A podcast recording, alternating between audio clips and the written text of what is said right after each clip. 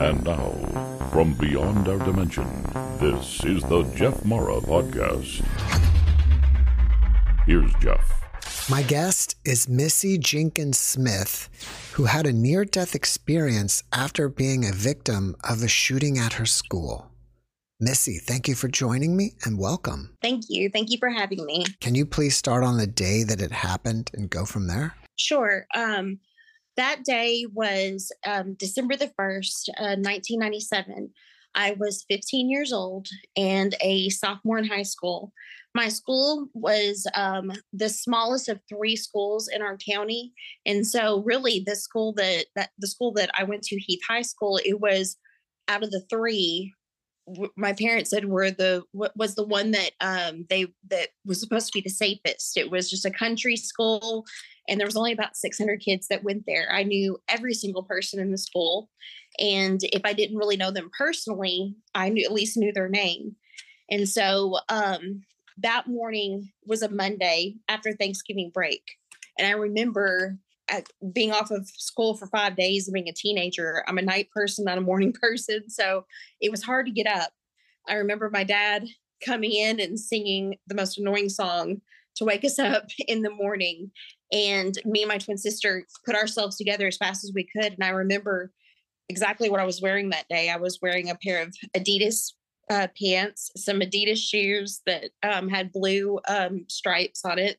I had a black adidas shirt with blue stripes so it kind of all matched and i threw my hair up in a ponytail and instead of and this is one of the things that i really regret and wish i would have done differently and try to remind myself of this all the time instead of stopping and taking the time out to hug my parents and to tell them how much I love them, um, I didn't do. I just yelled at them. I just yelled bye and then ran out of the door. And I never knew that that day was going to change my life forever. That was a day that I I could have not have come home. That would have been the last time that my parents would have possibly seen me. But um, I also uh, would ride to school with my best friend's older sister. She was a senior, and my best friend was a freshman, and she lived in my neighborhood. And so I knew that if I didn't hurry and get out into the car, then she, her sister was going to leave us, and then that would leave me having to ride the bus, which I was over. I was ready to get my license because me and my twin sister were turning uh, 16 on Christmas Eve that month. So I was looking forward to that and excited about that. But I knew that I had to hurry up and get in that car. And so we got in the car and we drove to school and got there on time. Every morning, my sophomore year, uh, me and my sister would attend a prayer circle that met in the lobby of our high school. And it was it was volunteer. It was right before the bell rang uh, for the five minute bell to get to class before you're late. And so it was before school started. And there's probably about 30 kids that would meet, and we would always give prayer requests. And then somebody, or first somebody would yell time to pray, and we get in the circle. We would do prayer request and then pray and then say amen. And then that was it. It was a very short um, thing, but it was kind of a way for me to kind of lay out like all the stress that I kind of had. And I wasn't always one to, you know, add to the request of prayers, but you know, mentally I was able to, you know, share in all the stresses that I had um, as a high school student. And that morning, I think I had a, a world civ test, and so I really needed prayers for that because I wasn't good at it. But anyway, um, nothing seemed out of the ordinary that morning when I was in in prayer circle. And there was always other students, like groups of students outside of the of the prayer circle. So other people being around wasn't abnormal. And the office uh, was across the hall um, from the prayer circle in the lobby. And then the front door, there were lots of kids coming in from being dropped off as a car rider. So there, besides the prayer circle, there were other students around. But um, somebody yelled time to pray, and we got into the circle. I don't even remember what we prayed about, but I know that after we said amen, I had just enough time to walk to the middle of the lobby on the way to get my backpack and then to my first class world civ. But before I could get there, the first thing I saw was a 14 year old girl get shot in the head. And the person that did this was was also 14. Um, he pulled out the 22 out of his backpack and started shooting at us. And like I said, I I, I saw the girl um, get shot, and I knew her. Her name was Nicole, but I never saw him with the gun. And so at that point, after seeing her, I remember just kind of standing there and looking at her and trying. I guess when you go into shock, you try to make sense of what you're looking at. And so I then started telling myself, this is a joke. This isn't real. She's going to get up and she's going to be fine. And I remembered hearing the gunshots, and I am not, I was not familiar then um, what uh, like the sound of guns and what it sounded like. Uh, it definitely didn't sound like guns on television, but it sounded like firecrackers. So that also made more sense to me that this was a joke. And so I remember hearing three slow pops. So the first shot hit Nicole, and then after that, it was a spray of bullets, and I was hitting the spray. And the feeling of being shot, I guess for me was the, the best way I could describe it was almost kind of like fainting, eh, fainting in a way. It was like my entire body went numb. There was a ringing in my ears. And then as I fell down to the floor, I felt like I was floating, and the impact of hitting the floor didn't even hurt.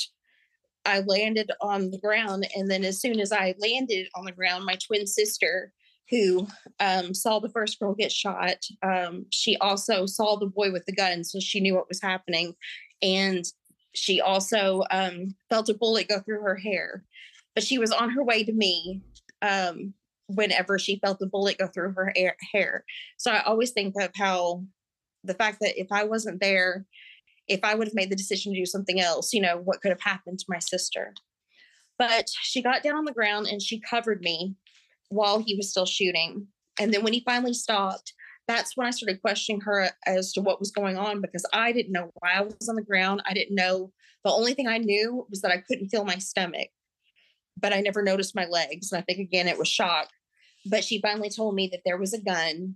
And then she told me who did it. And I knew him he was a freshman he was some he was in band with me he was somebody that i liked to be around he was like a class clown and i enjoyed being around him and he was the last person that i would have ever thought that would have done he that would have done something like this but when she told me that there was a gun i knew i'd been shot and i shared with her about not feeling being able to feel my stomach and we both didn't know what that meant but i felt okay at that time like i didn't feel sick i didn't feel like anything was wrong um, my sister couldn't find a bullet wound because my shirt was black and we couldn't find blood. And I think I was also bleeding probably a lot internally.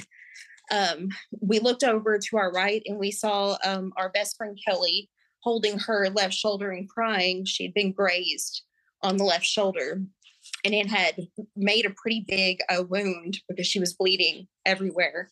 And so my twin sister looked at me and she said, Be strong, don't die. I'll be back to check on you. And so she went to check on our friend, and then both of them came and talked to me. But it, I don't even remember what we talked about. But at some point, my twin sister left the lobby and she went um, to the, and at that point, there was no such thing as um, uh, lockdown drills that kids do now for for school shootings. There was we didn't have a resource officer at the school. None of those things existed. So there was zero plan as to what to do. So they were sending, eventually sending all the kids to the gym that was attached outside of the school. And so my sister headed that direction and um, saw our friend that we rode to school with that morning. And she actually um, went into the lobby of the of the gym, and there was there was a payphone, which is um, ancient and hard to find and very rare now. But it was around the time where cell phones existed, but we didn't carry them like kids do today, or all of us do. Um, we we it was back in 97 you know we we didn't have one and so um, my sister was able to call my parents on the payphone and tell them exactly what had happened and that when she left me that i was talking so she was able to give them at least peace of mind as to that i was talking and that i was conscious and that maybe i was going to be okay uh, there were two hospitals in paducah so they didn't have any idea which one i would end up being at so they just had to choose a hospital and um, my aunt and my grandmother and my uncle went to the other hospital to sit and wait for me. Um, but while that was happening with my family, I was um, still laying on the floor in the lobby, you know, wondering what was going to happen to me. I remember my algebra teacher that I had that year, um, and I was terrible at math. So I was surprised that she was the teacher sitting beside me. But she she started to pray for me, and that was the first time that I started getting scared and and thinking about the fact that I could po- possibly die. And so then I looked at my teacher and I said, "Am I going to die?" And she said, "No, you're not going to die. You're going to be fine." And then I said, "Well, I'm paralyzed because I can't feel my stomach. And at that point, I realized I was I couldn't move my legs. I said, I, am paralyzed. I know I am. And she said, No, you're just in shock. You'll you'll be fine. And I I think that she knew that I knew exactly what was happening to me, but she was doing her best to try to keep me from you know going into shock and and to um, keep me calm. But um, after talking with my um, teacher about my injury and and um, and the fact that you know that, that I was scared, I then started to get really tired and I wanted to close my eyes. And she kept telling me, "Don't close your eyes. Keep them open. Don't close them." And I remember that like I got to a point where I couldn't fight it anymore. I was so tired. And so I closed them. And when I closed them, the next thing I remember was almost like like I woke up from a from a bad dream. I didn't really remember everything about it. I um, knew that it had something had happened that was a bad dream, but it was like you know I kind of knew a little bit about it, but it's like I didn't focus so much on it. I was just like, oh, that was a bad dream. That was terrible. But that what I was experiencing at that moment was what was real and that that was not real. What had just happened, the bad dream, the shooting. And after that, I remember, I, I like, I don't even really remember this setting. It was like, I remember that I was sitting with people and or walking with people and talking to them. I I felt comfortable with the people I was with. Um, I I talked a lot to the person to the person that was on my right, and I don't I don't know who the person was, but I felt comfortable with them and I could talk to them. It was like I knew them and the other people that was with us. Um, I don't remember what we talked about. There was a conversation, but I don't even remember the conversation. But I remember being happy. I remember um, like understanding what was going on at that moment or what we were doing. We were just walking all together. And I remember even the person there was a there was somebody on a bike that rode beside me and I had to scoot over and I knocked into the person beside me on my right and we laughed about it. But I don't know what we talked about. I don't know if it was male or female. I don't remember anything. But whenever, then all of a sudden it was just like everything went black. And then as if I had faded, the the ceiling came back into focus and I was staring at the ceiling and I was back in the lobby and I was just like, this really happened. And I'm looking around, but once I was back in that situation, I had a different perspective or a different feeling. I wasn't scared anymore. I had this sense of that I knew I was going to be fine, that I was going to be alive, and that everything was going to be okay. I remember um, while we waiting for the ambulances, because that's basically where we um, what we did until you know um, they arrived. I remember looking to my right, and I was watching this girl that I knew. She was 17 years old. She was a senior, and she was um, at that point my teacher that was with me before. She was with um, that student, and my chemistry teacher was with her as well. And I remember seeing this girl rolling all over the ground, and she was moaning because she'd been shot. Um, and then I remember hearing my teacher say over and over again, she's not going to make it. She's not going to make it. And I watched this whole scene until the ambulances came to get us. And I didn't realize that I was actually watching this girl die because she died in surgery two hours later.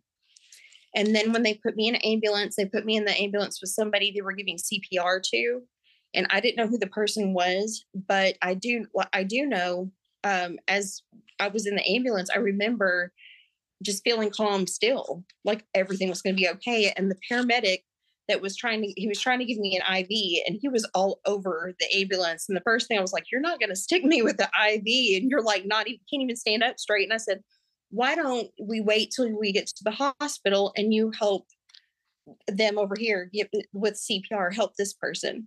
And the and the paramedic was just like okay and then he went and helped the the, the person that was getting CPR I didn't know who that person was but I later found out it was my friend Casey who was shot in the head and killed.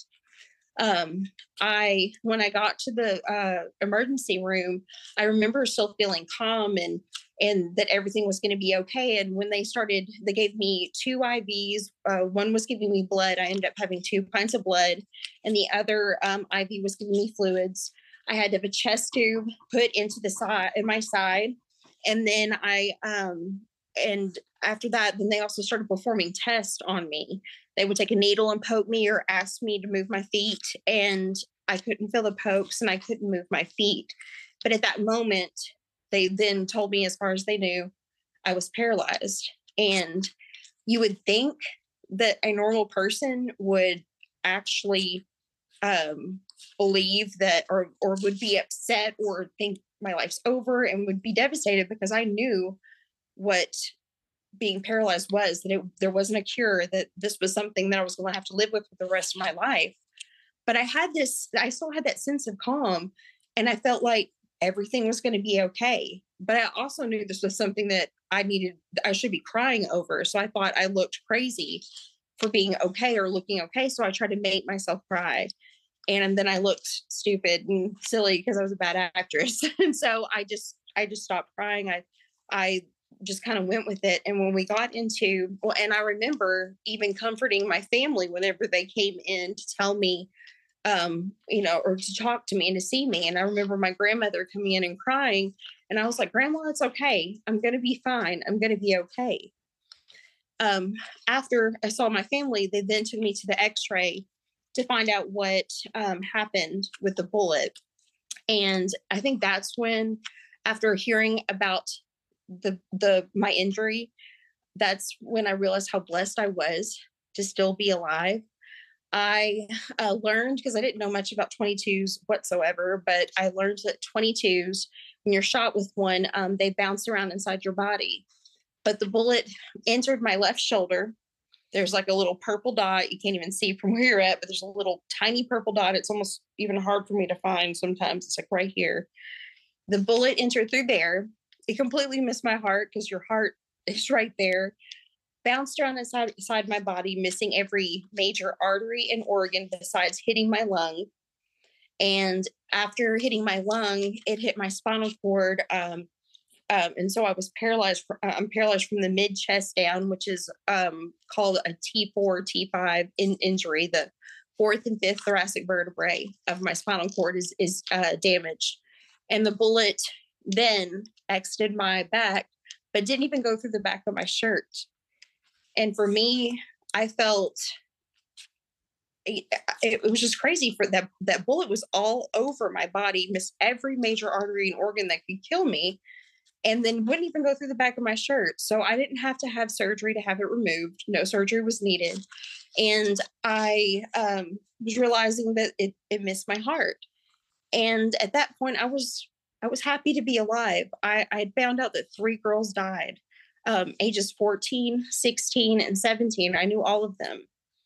And the three, eh, and, and I was still alive. So I felt like, you know, even though I couldn't walk, the fact that, you know, being paralyzed was nothing compared to not having my life or the rest of my life. And so I, I kind of continued to surprise myself on how I was able to handle the situation as time went on. Um, I I struggled in the beginning a lot of times. Um, I guess whenever I was trying to learn how to use the wheelchair or, or starting after I got over my injury to my lung and um, I started trying to learn how to sit up again and and dress myself. Those things were really hard. And at 16 years old, it was very frustrating. And I remember uh, the last victim that um, was was shot. That person left on December the 16th, and I was the only person left in the hospital. And I just wanted to go home. and I knew that it was going to be a long time before I went home. So I had a moment of wanting to give up, that I just wanted to lay in bed for the rest of my life, that it was going to be too hard. I was 16 and I should be a teenager hanging out with friends and, and going out on dates and things like that. And, and being excited about getting my license like I was. And I knew that that was going to be something that was going to have to be delayed even further at that point. But I always felt like, I guess I call them God sightings in a way that there was always something that was sent to encourage me and remind me that everything was going to be okay. And so whenever I started having those feelings of like, I'm going to quit, that's when I started receiving letters from people all over the world. Um, the most I received in one day was 600 letters and 45 packages. Um, my mom would sit beside my bed, and whether I was awake or whether I wanted to hear them or not, she read each letter to me. And she opened up so many with her letter opener that she even tried to butter her bread at lunch with it. And she's like, What am I doing? You know, like, but she um but she sat and read them to me and eventually i started listening to them and i started thinking that there were so many people that didn't know me that were taking the time out to write me and to tell me that they that they cared and that they were thinking of me that i no longer felt alone at that point and i felt like if these people that don't even know me aren't giving up on me why am i giving up on myself so then i continued pushing myself till I was able to start um, using the wheelchair and, and started uh, learning how to live my life in a wheelchair. And I wasn't giving up. And so it seemed like there was always encouragement as time went on. Like whenever I got ready to go back to school, I became concerned and worried about how people would treat me because I was in a wheelchair. Like, what could I do? What kind of things? I was in choir, and so I knew we did a um, a music and dance production, and I thought if I was still going to be a part of that, can I dance in a wheelchair? Um, I was in band, so I thought, am I going to be able? How am I going to be able to march when we do competitions?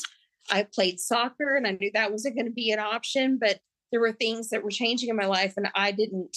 And I was the only person that was in a wheelchair in my school at this point, and everyone that I knew knew me walking. I was scared of how I would be treated, but I was then invited to a camp it was in Alabama where I learned how to water ski, jet ski, ride a horse, climb a tree. I would have to say that I was realizing at that point that I had done more in a wheelchair than I'd ever done walking. And so then that was encouraging to me. It told me that I uh, that I didn't need to get up of myself, that I was capable of doing things. I'd have to do them differently, but I was still capable of doing anything I wanted to do. And I felt like no one judged me. I felt like my my um, classmates were very encouraging and helpful, and especially my friends and my sister. I had a lot of support through those people. So I had people that were always there for me.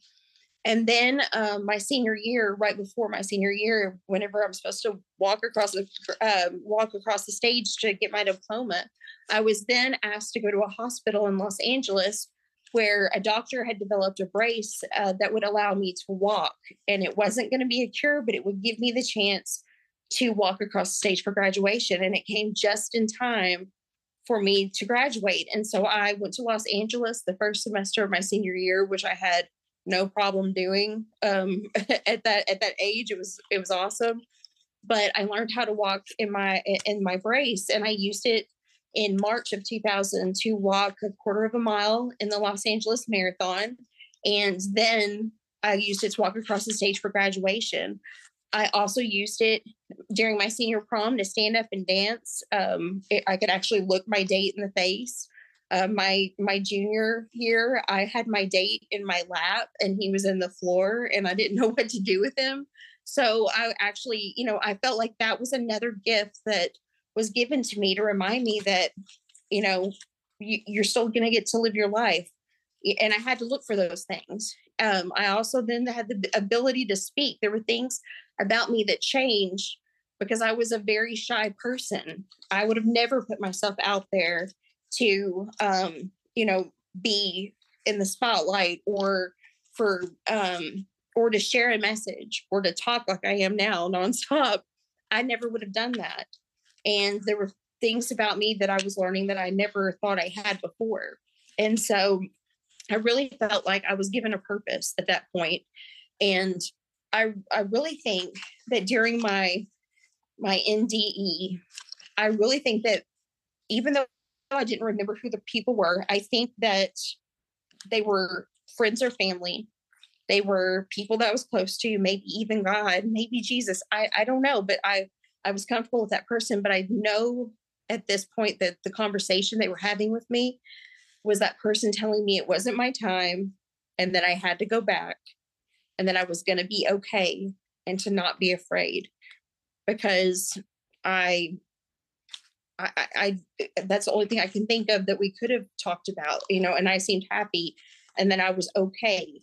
And so I kind of feel like whenever it's time, it's our time, that it's almost going to be like, I, I guess, like it's almost going to be like we're going to go to sleep and it's like waking up from a bad dream that what we're experiencing right now is not real. That this is really the dream this is the part that's not real. And that one day we'll wake up and that is what will be real. And um, that's kind of what i felt and i remember all through my life being scared of dying being scared of death. And i, I remember at four and five years old um, constantly thinking about the fact that my parents were older and that they were going to die as I at a young age or me as a young age because I was um, the youngest of six siblings. My brother's 22, 22 years older than me. So he's the oldest sibling.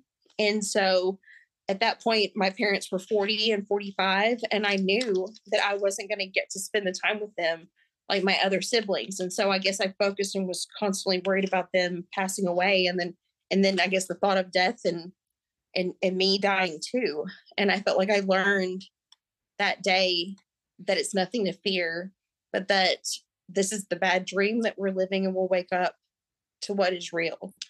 And that, that is going to be not a bad dream. You know, it's going to be a lot more, lot more um, positive and loving and and happy like I was feeling with the people that I was with um, whenever we wake when we wake up. So um, to me, um, my near death experience was something that kind of gave me that sense of there's nothing to be scared of. And um, I always have to kind of remind myself of that, that there's nothing to be scared of, that I can continue living my life, that I could do this because one day I'll wake up and I won't have to deal with this anymore.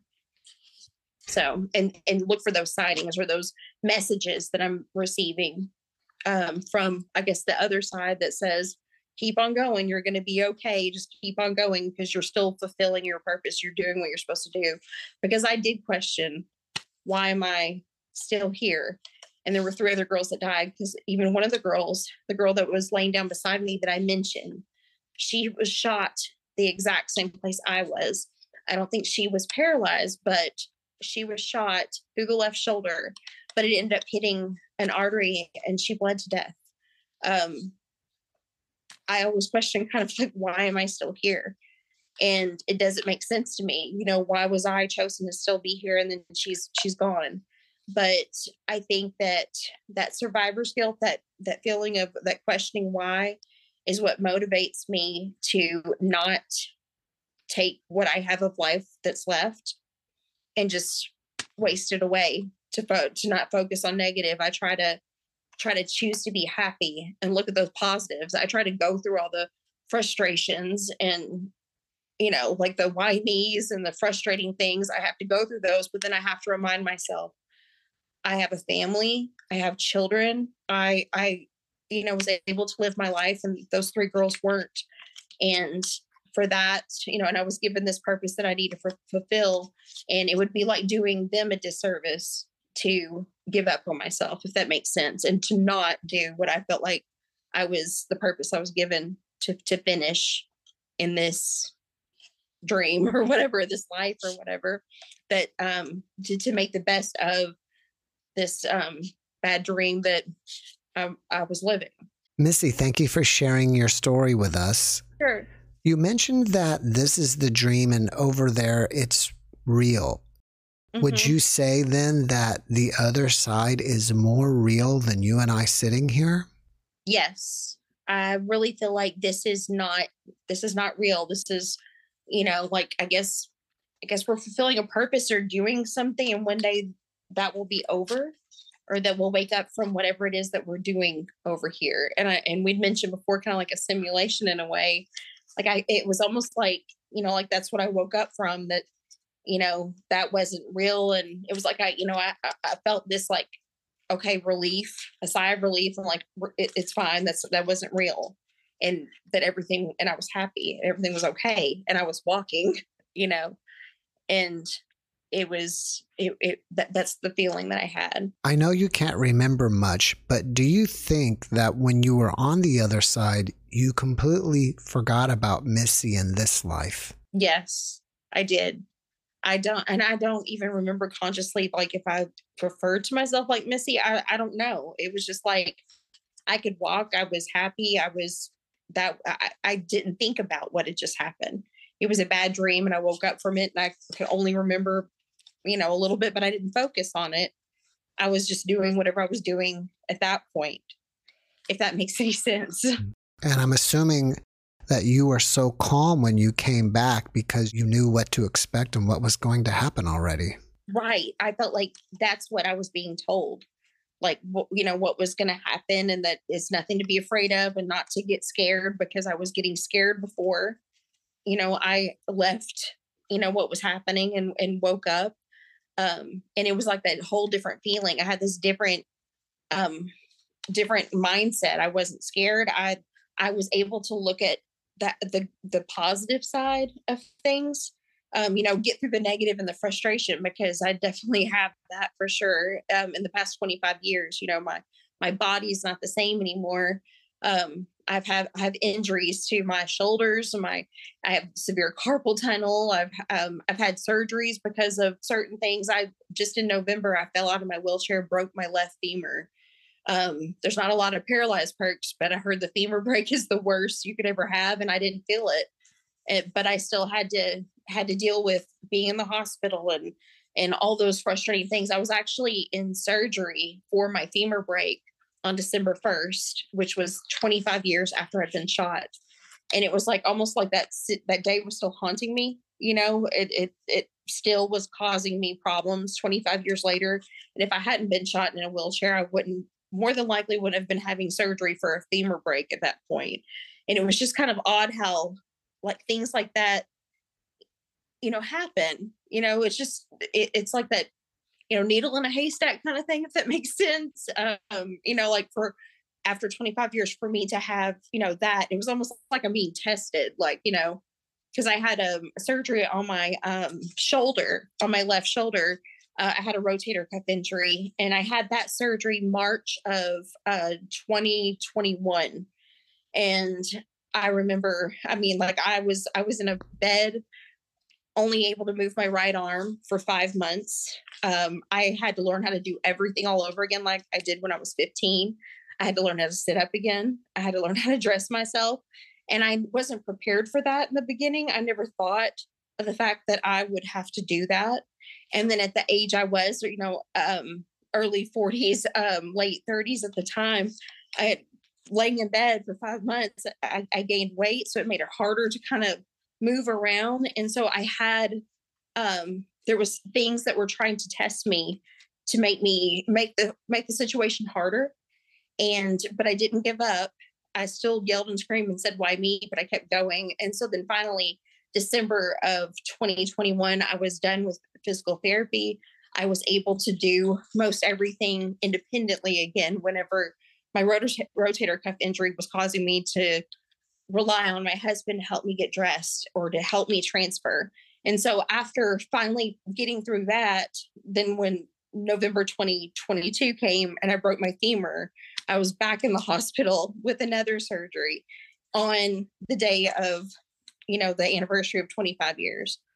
And I just that past September, we had had um, the parole hearing for him. His sentence was um, 25 years to life. And so he was up for parole um, in September. And a lot of people felt a sense of like because I don't think there's such thing as closure because, you know, I feel like, you know, I'm still living my life. I'm still dealing with the wheelchair, but it was supposed to be like a, a, a not a not a fear that he could possibly get out and and come because I mean there was a possibility he could have you know just went home to his parents and uh had a he would have had a um a um oh parole officer. I can remember but he would have he would have had a parole officer.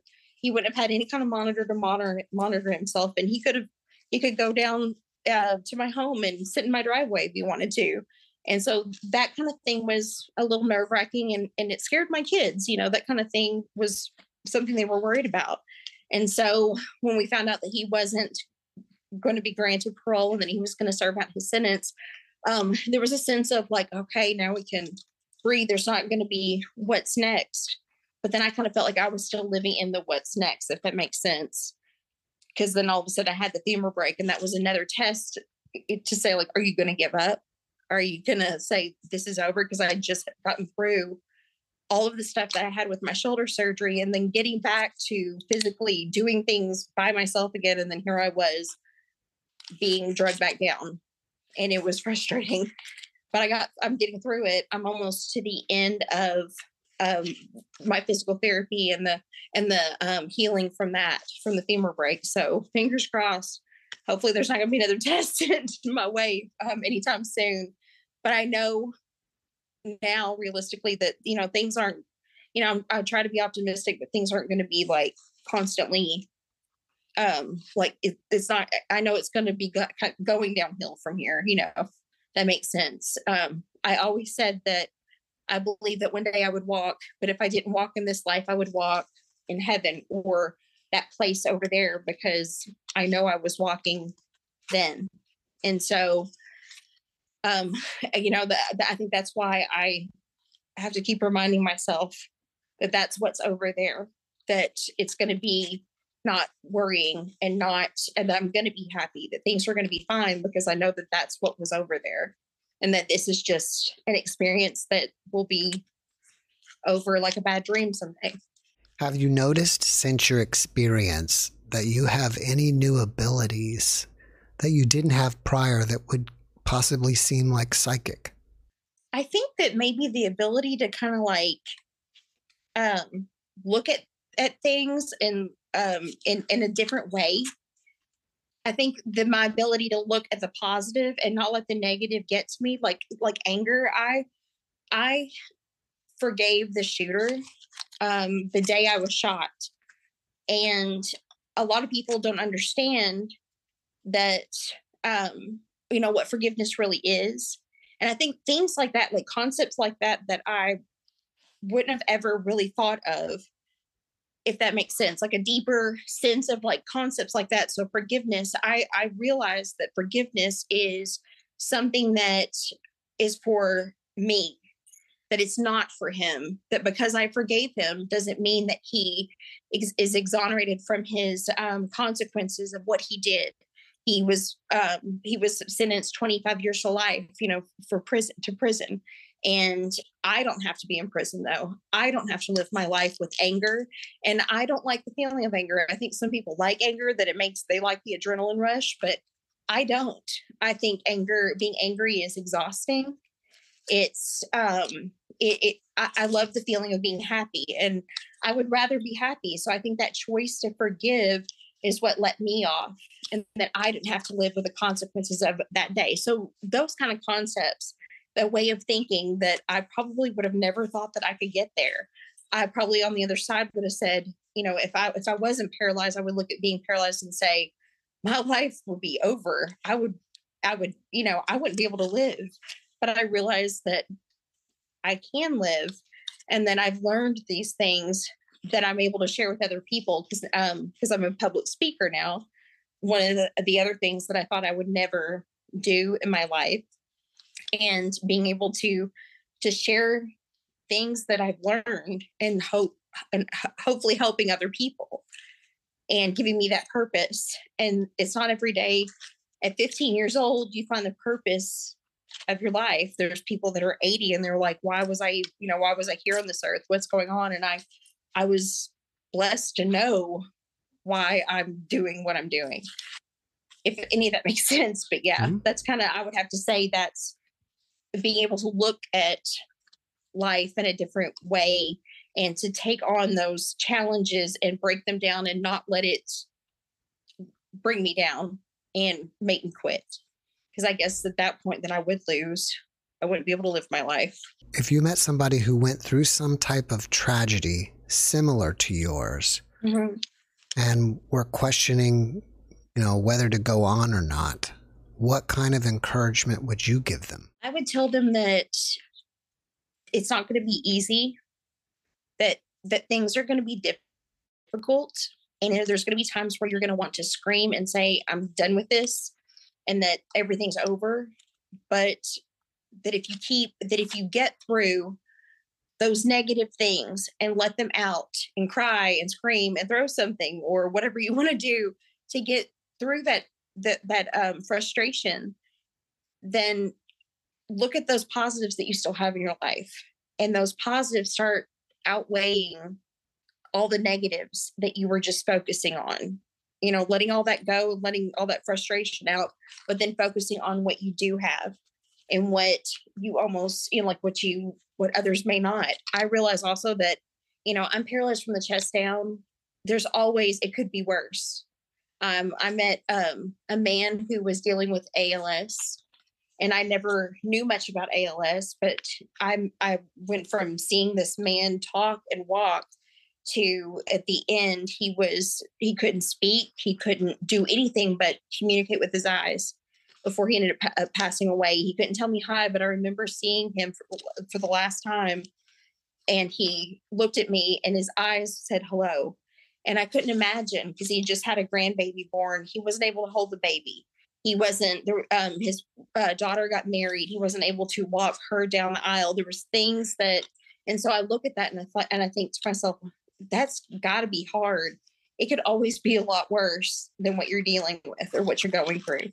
So I think that's what you have to remind yourself that you're going to get thrown um, curveballs, but you can get through them. Just remember what is good in your life and that it could always be worse than what you're dealing with. When you told your family and friends about being on the other side, how did they react? They believed me. I was worried that they wouldn't believe me, like that I was possibly making some something up or that um that it was a, another part of my shock being in shock that it was you know something that that I'd made up in my head I was worried that they would feel that way but my family was I guess even kind of encouraged about you know their their view of death in a way that that it wasn't something to fear and to be scared of.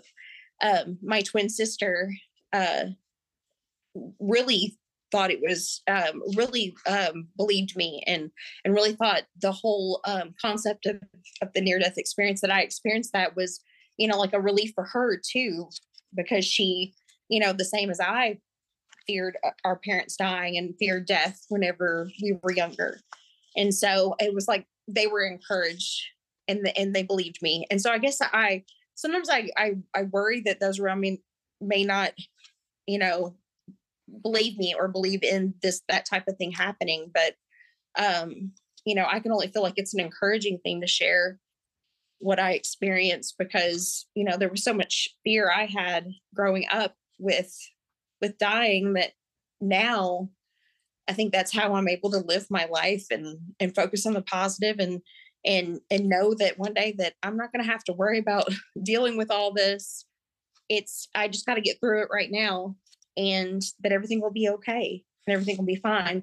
I do question, you know, on the other side is it, it, are my kids going to be my kids or is my twin sister to be my twin sister? Like you know those kind of things because I I I don't know the pe- I don't know about the people that I was talking to or who they were but only that I was comfortable with them and that I knew them and I liked being around them that they were they were familiar and they were it was more like home to me. But you know that's kind of how i feel like with my husband and kids now and my my family i feel like that's home but that felt the same way if that makes any sense i always feel like i'm not you know, there's it, there still feels like there's not words to describe it. If that, and so I still feel like I'm I have to make sure somebody understands me because I feel like there's not words to explain even what I experienced, but I try. Do you think that when you were back over there, you kind of basically knew everything? Yeah, I think I did. I think I knew that there were going to be struggles that I knew. I, I think those that I was being prepared to, you know, deal with that there's going to be, it's not going to be easy. And, but then everything will eventually be okay. And so that, yeah, I think I was being prepared that whole time. And I don't even know, like, I couldn't even give you like an amount of time. It felt very quick, like in the situation that I was in. It felt like, you know, it didn't last a very long time. But the whole time the whole situation was going on anyway, it felt like it the whole shooting was forever long, but it wasn't. It the, from the start to finish, like until the ambulances came to get us, it was really like 45 minutes and it felt like hours. But while I was there, it felt like a lot was accomplished in a short amount of time, if that makes sense. So, do you have any sense of time when you were over there or lack of time? No, I felt like I was there for a very long time, but it didn't feel like I, I like learned a lot while I was there. Like I was there for a while, hours, but it wasn't, it, but it felt short now looking back at it like i'm like i was like but i felt like a lot was accomplished while i was there uh, that i was talking and with these people for a while and learning what I, uh, I i was supposed to know and that and but but it, it, i guess it's a hard time. Is it's again words that i can't describe. I felt like there was a long time that i was there but now in this life it was short to me. Like that's longer. This was or this is longer and that time was if that makes sense um i have a hard time trying to trying to describe it it's like i guess the days are longer here than think, what's going on there if that's making sense do you think it's possible then that time doesn't exist over there yeah that might be why I, ca- I can't describe it that might be because I can't. I felt like it was long, but it was short. I can't. So that's that. That very well could be that time isn't really an issue because that's what's real, and this is what we're counting the days and the and the time that we're here on this earth right now, or what, or, or in this situation. So hmm. that makes sense. a lot of sense. Yeah.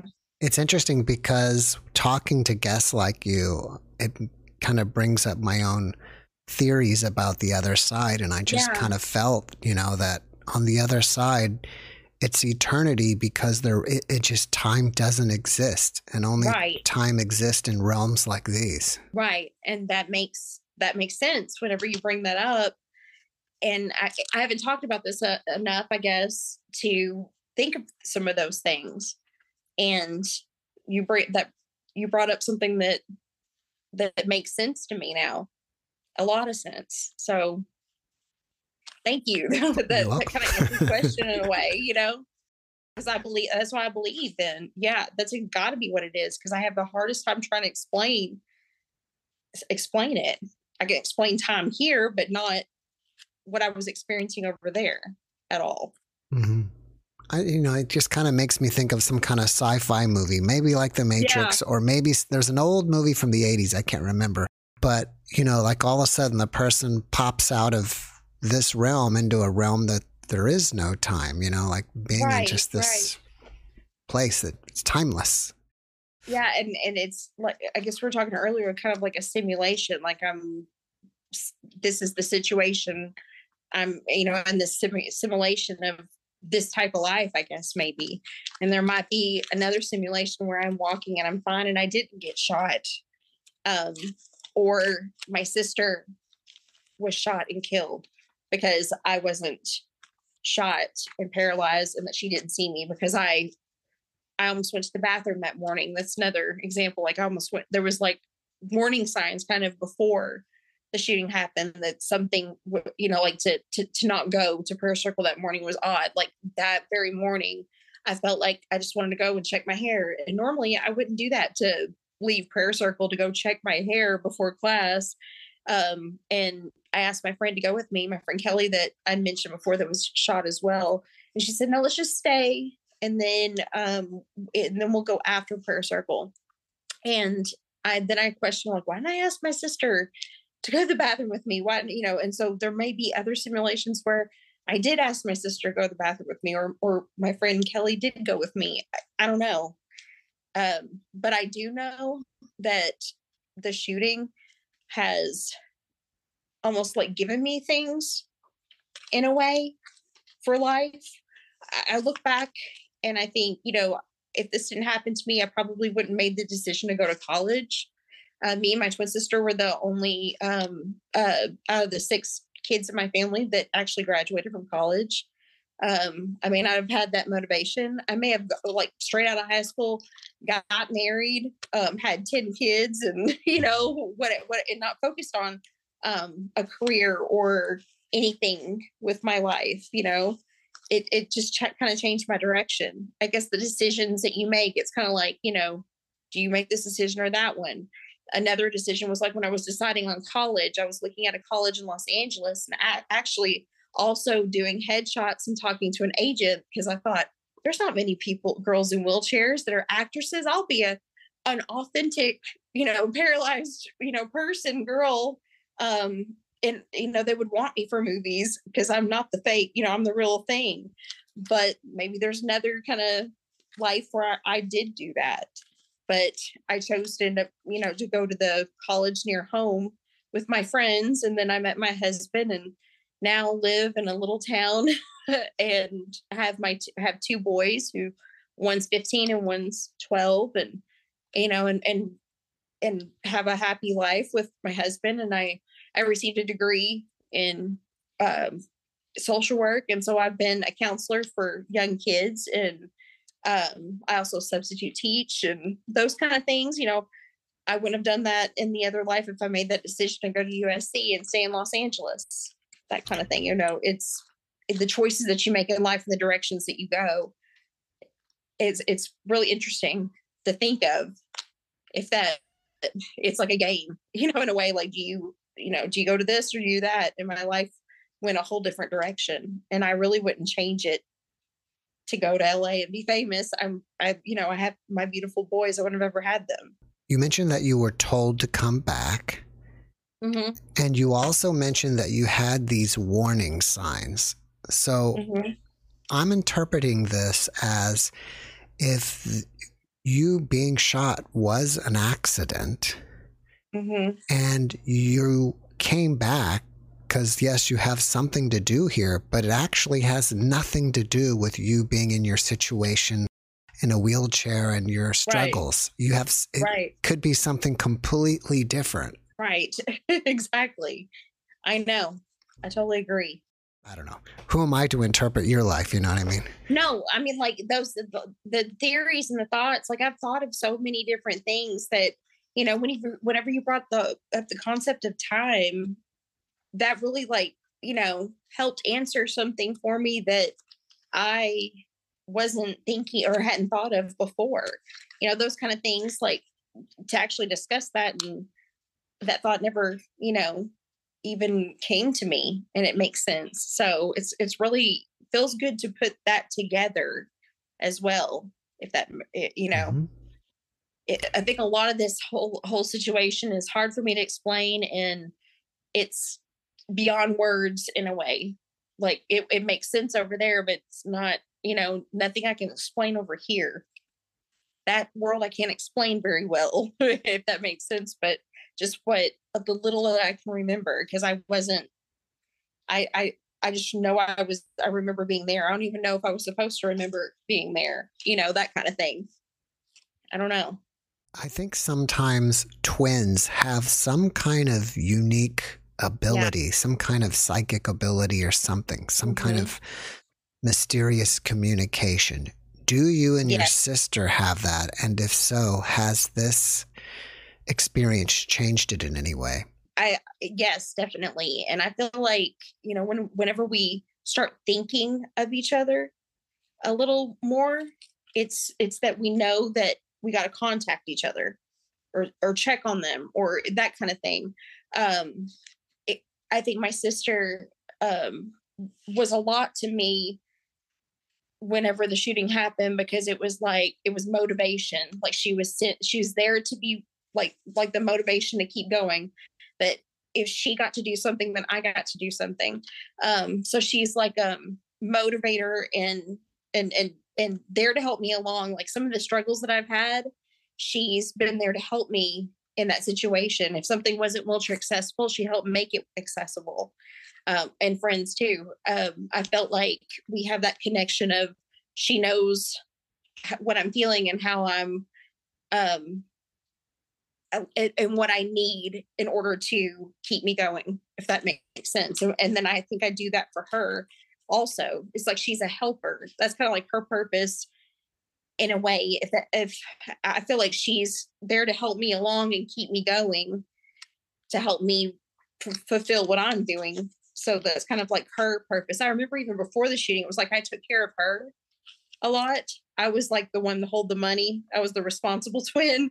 And then she became responsible for me and would take care of me. So it was kind of, we kind of switched roles in a way. Not that I, I wasn't responsible still. I would still probably be the one that needed to hold the money, but, um, but, you know, she was a caretaker and, and took care of others and especially me which made what I was dealing with easier when it could have been harder.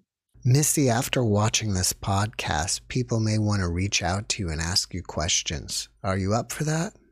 Sure. Um, I have um, a email uh, that is I use for speaking, and I wouldn't mind anybody contacting me through that. Uh, that would be fine. Um, and I also wrote two books, so I have a website um, missyjenkins.com. So there's a way to contact me through that as well and to learn more about what I do as a motivational speaker and and what I've I guess my purpose and what I do it just it shares you know what what I, what my purpose is. What are the titles of your books and where can people get them? Sure. Uh, the first book I wrote um, came out in it, came out in 2008, but revisions have done been done since then. Uh, it's called I Choose to Be Happy. Uh, it's my memoir. It's a it's about what happened um, that that day, and then all the different things that unfolded later on in life, um, like what happened in his sentencing. There were appeals that he had, and and going through that, and a, a lot of different things as time went on. He actually um, there's a chapter about him trying to contact me my senior year, he called my house twice and he wrote me letters. And I don't know how that happened, but that was something that I kind of had to get through. I actually met with him face to face in July of 2007 when I was like nine months pregnant, about to have my first child. But I met with him in the penitentiary and talked to him for two and a half hours um, with him and his sister. His sister was there, and then I brought my twin sister. So there's a chapter about that. There's a lot of stuff that I guess all the struggles that I've been through and and how I was getting through them and um and getting married and and I guess like navigating life being in a wheelchair and like having relationships, you know, boyfriends and then friend situations and things like that. Um, so that's what that that book is about, and it's sold it on at, at Amazon. I am not a writer whatsoever, so I have a co-author. It was amazing. Like again, it was one of those things. He just happened to find me uh, he was a writer for the Cincinnati Enquirer. He did a lot of um, educational pieces in that in that newspaper, and he happened to see a article about me speaking at a school um, through the Associated Press. And the Associated Press was um, at the school while I was speaking, and a kid asked me at that time because during my senior year, whenever he was um, the shooter was sending me letters and calling my house, I I told him, you know, like I don't want to have any contact you know, to stop that, I'm trying to take care of myself because I think he was trying to use me as a way to because I because I was forgiving.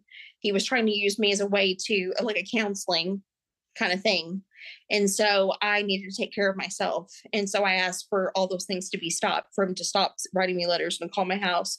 But then uh, the student asked me, Would you ever consider meeting with him face to face? And that's when I decided, you know, now I, I feel like I would be ready. I, I, I would like to meet with him because I wanted, I knew I wasn't going to get a reason why and those kind of things. But that's, but that's how um, the, uh, my co-author found me and his name is William Croyle. So if you look up, I choose to be happy, Missy Jenkins, William Croyle, you'll be able to find that book. And then my second book um, came out in 2017. It's called Lessons from a School Shooting Survivor. And so it's lessons that I've learned along the way, you know, being listening to people's stories. Um, whenever I speak uh, afterwards, and I, I sell my book and I and I sign them to to students, and I have kids that come up and talk talk to me and tell me their story, and feel compelled to share. And that it's about listening to other stories. Um, there's a about there's a uh, chapter on uh, empathy, um, the effects of bullying, those kind of things, because I think bullying played a a, a part in the decision of the what the shooter did. Um, all those kind of things, things that all the lessons I learned that we should have that we could have done that would have made things different if we would have, you know, if we would have known then. And so I think that's that's my ability to share, you know, what what we did wrong so that others won't make the same mistake that we made if if that makes sense um but those two books are both sold on Amazon, and William Croyle is my co-author for both of them. And if the um, the uh, lessons from a school shooting survivor is more of like an educational kind of piece, but it's also still it still has stories. It's still um, it's still a a read that if, even if it wasn't being used as educational, but to read and and and to hear more stories about my life along the way and what I experienced with those certain topics like empathy and and um, bullying and things like that. Before we finish up, can you leave us with one last positive message? Sure. Um, I would have to say um, you have a choice in life. You could be negative and angry about what's given to you in this life, or you can look at the positive and go for and look towards that because you have to make a choice. It's your choice if you eh, to to in what path you're going to go in life and if you want the path to be a good uh, situation you choose positive. Um, i know that if i decided to feel sorry for myself and that um, i thought you know i'm in a wheelchair i can't do anything i can't you know who's going to want to marry me because i'm in a wheelchair you know how, how can i take care of a child if i had though that mentality then i wouldn't be where i am today that I wouldn't have gotten married. There, my husband wouldn't have been interested in, in me. Um, he, we met my junior year in college, and one of the things he said that when he saw me, um, he saw me smiling, and I was out and I was doing things with people. And he said that when he saw me happy, he really didn't see the wheelchair anymore. It was more me. But that caught his eye that I was out doing things with life, even though I was dealing with what I was dealing with.